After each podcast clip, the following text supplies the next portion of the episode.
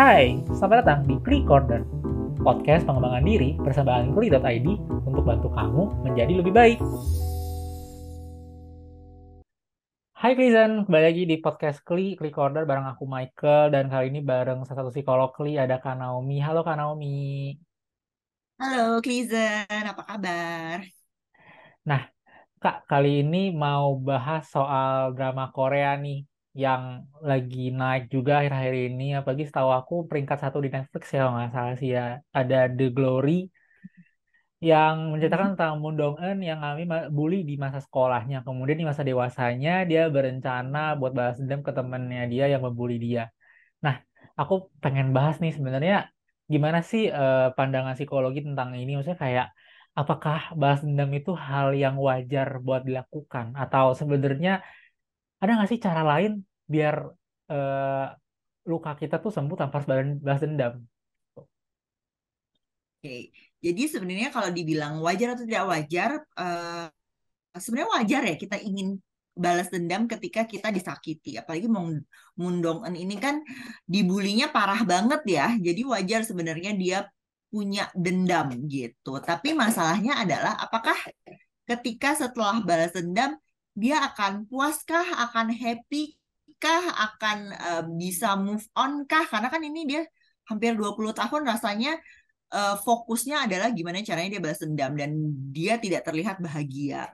Nah, balas dendam kan uh, sebenarnya membuat kita uh, lebih senang dan sebenarnya rewarding kan melihat orang yang jahat ke kita menerima pembalasan yang sama kan sebenarnya itu rewarding. Tapi sebenarnya menurut penelitian sendiri, balas dendam punya efek sebaliknya gitu. Meskipun uh, sejenak kita merasa lebih baik, tapi sebenarnya melakukan hal yang sama jahatnya membuat perasaan kita tuh tidak bahagianya tuh bertambah gitu. Jadi tetap miserable sebenarnya gitu.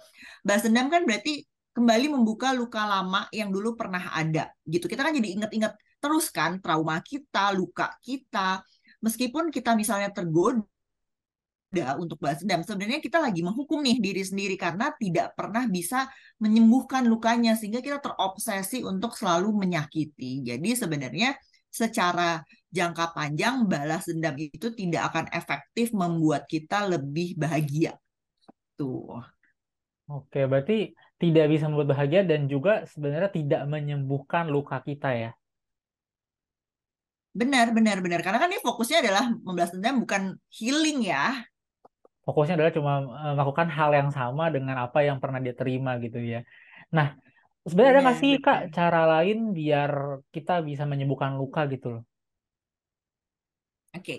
jadi sebenarnya ada kalau di DBT di uh, dialectical uh, behavior therapy ada namanya strategi rest gitu. Rest itu yang pertama relax. Jadi hentikan apa yang kita lakukan. Misalnya kalau kita bener-bener lagi obsesif banget ingin balas dendam, coba stop dulu, freeze, tarik nafas, pause, bikin ruang antara apa yang ingin kita lakukan dengan sebenarnya tujuan kita tuh apa? Apakah ingin menyakiti itu sebenarnya tuh buat apa gitu kan? Sebenarnya pada tujuan uh, pada dasarnya setelah semua orang eh, yang menyakiti kita itu kena balasannya apa sih yang ingin kita rasakan gitu? Kepuasannya tuh di mana?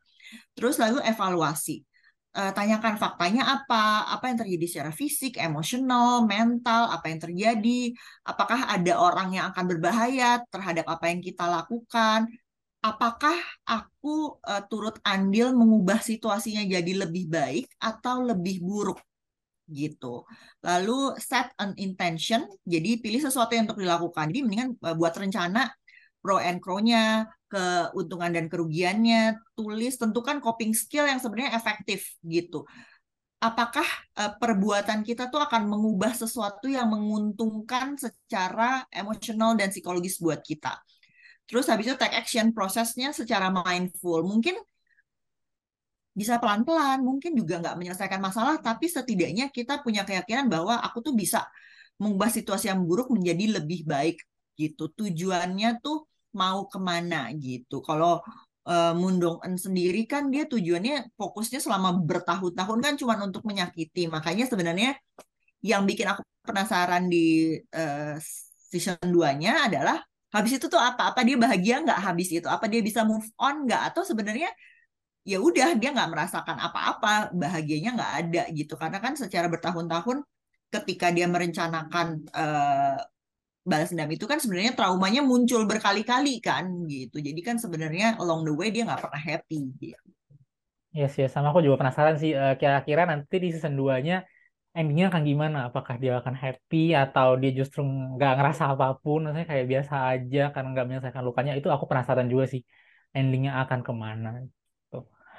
Oke Kak, thank you ya udah bahas soal drama The Glory ini. Kita juga jadi penasaran. Semoga nanti season 2-nya endingnya realistis. Bener-bener benar itu itu yang aku tunggu-tunggu sih endingnya realistis. Betul betul betul betul. Oke buat Klizen yang mungkin punya luka karena mami bullying mungkin kalau misalnya perlu konseling itu boleh banget konseling di Kli dan juga bisa konseling bareng Kanaomi ya. Nah betul.